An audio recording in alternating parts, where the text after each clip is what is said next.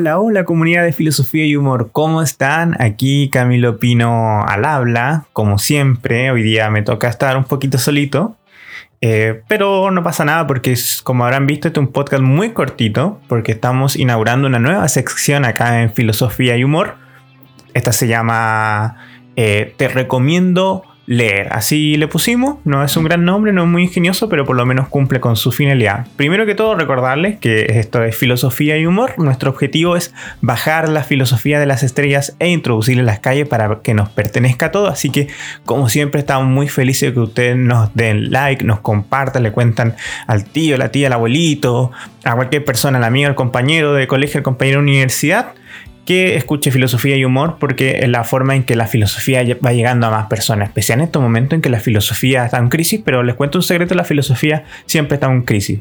Entonces, como les contaba un poco, esta nueva sección busca recomendar libros porque a nosotros en filosofía y humor nos llegan muchos mensajes eh, y un porcentaje importante de esos mensajes son me recomiendas un libro y de ellos un porcentaje importante de eso es, me recomienda su libro para alguien que no está tan introducido en la filosofía, alguien que no tiene una educación filosófica universitaria, pero que sí le interesa mucho la filosofía.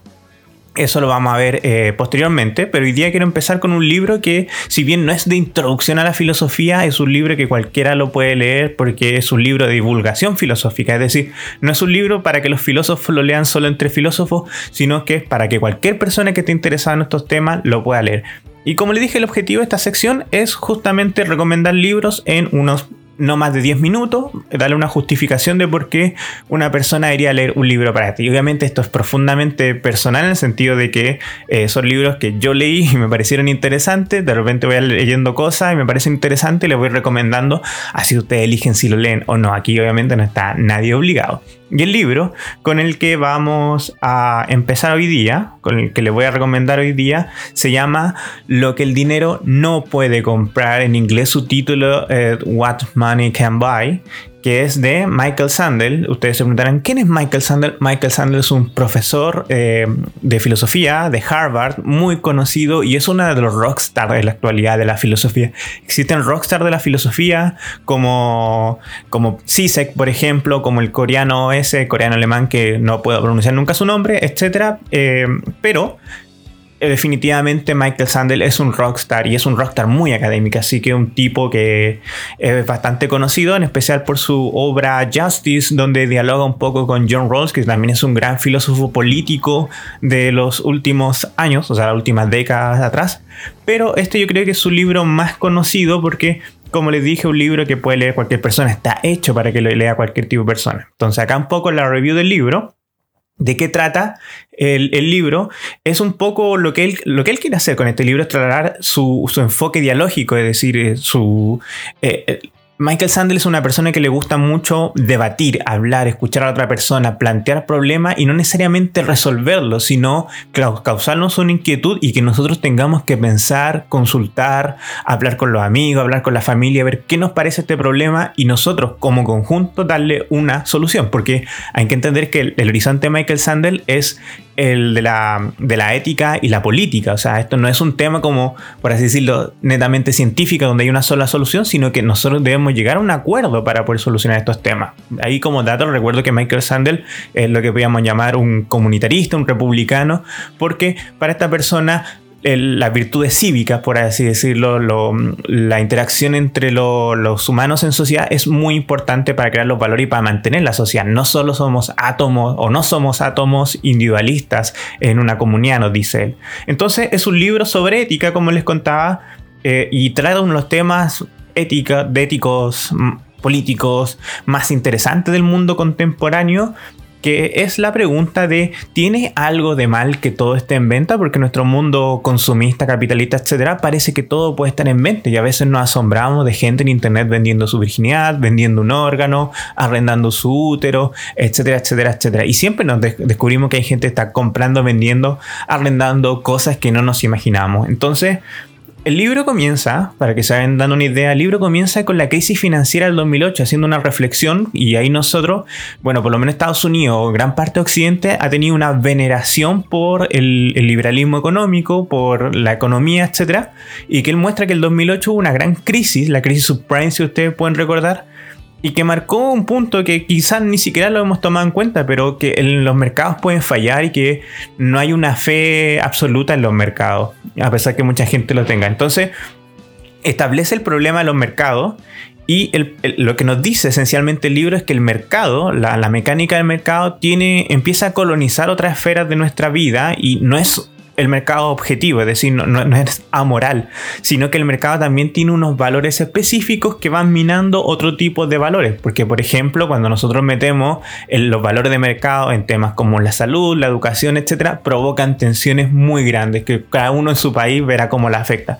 Entonces, la tesis o la, propuesta de, Michael Sandel, lo que, lo que él quiere prevenir es que está bien que nosotros tengamos una economía de mercado como la tenemos ahora. Michael Sandel no es un crítico acérrimo del liberalismo. No, no es una persona que quiere acabar, por así decirlo, con el capitalismo, sino que él sabe y es consciente, como muchos de nosotros, que el capitalismo ha traído mucho beneficio a la sociedad, ha sacado a mucha gente de la pobreza, nos tiene en estos momentos escuchando este podcast, ya que tenemos diferentes oportunidades económicas, etcétera. Pero también el capitalismo tiene cosas muy malas y él dice tenemos que elegir entre tener una economía de mercado o en su defecto convertirnos en una sociedad de mercado. Es decir, no podemos dejar que el mercado, la mecánica del mercado, invadan todos los todas las esferas de la sociedad. Hay esferas que se pueden regular mucho mejor desde la economía, por ejemplo, los productos, bienes, servicios, etcétera, pero hay otras esferas que es muy difícil de poder ser eh, son sometidas a la economía. Ustedes verán cuál cuando ustedes lean el libro. Entonces, depende mucho de nosotros porque el mercado tiene la capacidad inherente, es decir, el mismo mercado tiene la capacidad expansiva increíble, colonizadora increíble, y depende de nosotros los límites que le pongamos. El mercado siempre se va a mover para invadir todas las otras esferas y depende de nosotros como sociedad, como comunidad, como individuos incluso, decir dónde no debe llegar el, mercado, qué cosas no podemos vender o qué cosas no estamos dispuestos a cambiar por dinero. Porque como les dije, el mercado tiende a colonizar todo. Un ejemplo que les puedo dar para que se vayan entendiendo la idea del libro, el ejemplo de la amistad. Ustedes que me están escuchando, ¿podrían comprar un amigo? Ustedes podrían decir, claro, yo podría arrendar mensualmente un amigo.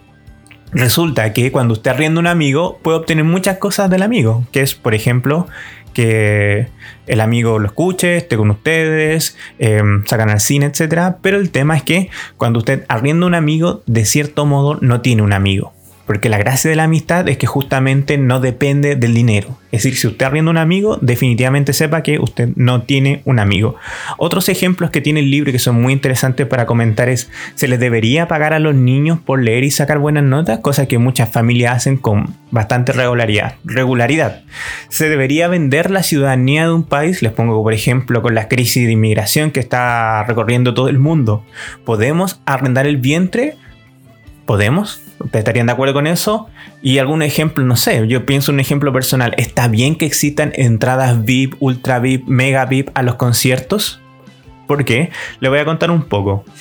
Michael Sanders propone que todo lo, todo elemento que él intenta evaluar, lo evalúa siempre de dos criterios. El criterio de la justicia, la justicia enfocada en el término de la desigualdad y el concepto, o el otro criterio de la corrupción que nos quita las cosas buenas de la vida. Por parte de la justicia dice que cuando uno hace una transacción en el mercado, se supone que hay injusticia porque ambas partes están en igualdad de condiciones, pero en la sociedad comúnmente la gente no está en la misma igualdad de condiciones. El ejemplo que les pongo es cuando una persona quiere arrendar un vientre, siempre es una persona que tiene mucho más dinero respecto a una persona que está en una situación económica muy mal. Es decir, la gente normal que tiene recursos normales no está tan apretada dinero como para querer vender, por ejemplo, un hígado, el hígado, mejor dicho, un riñón, arrendar el útero o vender sangre. En cambio, la gente con más dinero es aquella que puede optar a estos bienes. Entonces, lo que dice Michael Sandel es que si bien cualquiera tiene la libertad de, por ejemplo, vender un riñón, eso es éticamente malo porque es injusto, porque las personas que venden riñones generalmente son las más pobres y la gente que compra riñones son generalmente la más rica. Entonces, si bien es un intercambio mercantil, es un intercambio mercantil que corrompe el, hecho de, de, donar, por ejemplo, un riñón. Ese es otro ejemplo. Yo les contaba el ejemplo de los conciertos. Los conciertos podrían ser, en un aspecto, un lugar donde la gente se mezcla con otras personas, distintas clases sociales, para una experiencia artística. Entonces es un lugar de unión, es como ir al estadio. Pero una vez que empiezan a existir entradas de diferente valor, empezamos a crear divisiones sociales, etc. Entonces se vuelve injusto y parece que el objetivo del concierto, que era crear comunidad, empieza a desaparecer entre más se mercantiliza la situación. Ese es el ejemplo que les puedo contar. Ah, y por supuesto, la segunda línea de reflexión que siempre tiene Michael Sander en este libro, el concepto de la corrupción, que existe en cierto. cuando el, el mercado entra en interacción con alguna esfera en la sociedad, las corrompe. Por ejemplo, creo que este ejemplo está en el libro. Hay mucha gente que se pregunta el tema de la donación de sangre, cuando a veces falta sangre, en algunos países, en el caso de Estados Unidos que Michael Sanders nos cuenta, se compra sangre, de ser hay gente que se dedica a vender sangre. ¿Y qué ha pasado?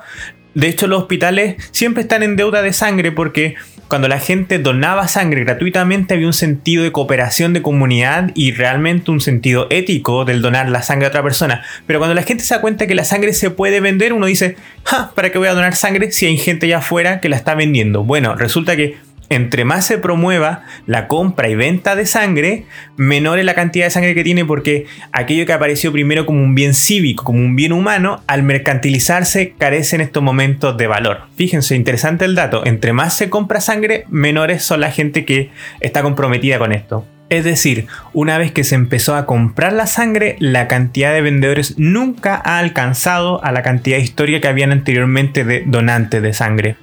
Otro ejemplo que les puedo dar es, por ejemplo, cuando hay eventos en que las entradas son gratuitas, pensando acá en Chile la Teletón, y hay gente que la empieza a revender, corrompe totalmente la finalidad de la gratuidad de ese evento, por ejemplo. Es decir, cuando, se revenden ese tipo de entradas que son gratuitas, etcétera, entonces parece que las dinámicas del mercado muchas veces le quitan las cosas buenas a la vida. Ustedes van a ver que justamente el mercado corrompe ciertas esferas de la, realidad, como le dije en este caso el deporte, que le diga mucho tiempo a ese tema, los espectáculos, es decir, la vida en común. Donde entra el mercado parece que desaparecen un poco las dinámicas sociales de la comunidad. Entonces ya eso es como una justificación o review para que ustedes puedan leer el libro. Y la finalidad del libro es reconciliar los valores cívicos con el mercado, porque como les dije en un principio, parece que Michael Sandel no es una persona que esté en contra del liberalismo económico, es una persona muy sensata que se da cuenta que ha traído grandes progresos y gran bienestar a nuestra civilización, pero por otra parte es una herramienta y no es una hegemonía, es decir, el mercado no debe eh, abarcar todas las esferas de la sociedad y como le dije, depende mucho de nosotros cuáles son los límites que como sociedad o comunidad nosotros en grupo debamos delimitar al mercado. Es decir, qué cosas el dinero no debería comprar. Saben que el dinero puede literalmente comprarlo todo, pero depende de nosotros elegir qué cosas o en qué esferas el dinero no debería servir. Entonces, críticas personales de un libro para ir terminando. Es un texto de difusión, así que es encantador, es muy agradable leer desde los alumnos de colegio hasta los universitarios y profesionales lo van a disfrutar bastante porque lo que quiere hacer Michael Sandel es instaurar estos problemas en la sociedad. Como le dice, este tipo es un rockstar, tiene video en YouTube, pueden encontrar mucho material sobre él, ha ganado varios premios y su objetivo es justamente que el libro sea leído por todos, así que es bastante agradable. Tiene un montón de ejemplos entretenidos y deja bastante claro para cualquier persona cuáles son los problemas que le está intentando abarcar número de estrellas eh, filosóficas yo le voy a poner 5 estrellas porque son temas que a mí me interesan y me gustan mucho. Muchas gracias por haberme escuchado el día de hoy. Eh, sigan dándole like a Filosofía y Humor sigan poniéndole corazoncitos, etc. Y si a ustedes les gusta un libro, les interesa o cualquier cosa así, pueden mandarnos, recuerden, un mensaje por interno, nosotros vamos a leerlo, vamos a intentar seguir con esta sección. Y si les gustó este libro y les entretuvo, bueno, pueden buscarlo siempre en, en las librerías, en Busca Libre, es muy fácil de encontrar para todos nuestros amigos latinoamericanos que nos escuchan. Y si les gustó este libro, bueno, los animo a buscarlo por ahí para comprarlo. Compártanlo con otras personas que les gusten los libros, que les interese leer temas filosóficos. Vean si lo pueden comprar en conjunto, como ustedes quieran. Y nos despedimos entonces. Espero que nos escuchemos en una siguiente sesión de eh, Te recomiendo leer con otro libro muy interesante filosofía para todos aquellos que se estén iniciando o los que llevan mucho más tiempo en este mundo, pero que quieran leer algo muy interesante de filosofía. Adiós, recuerden darle like y compartir.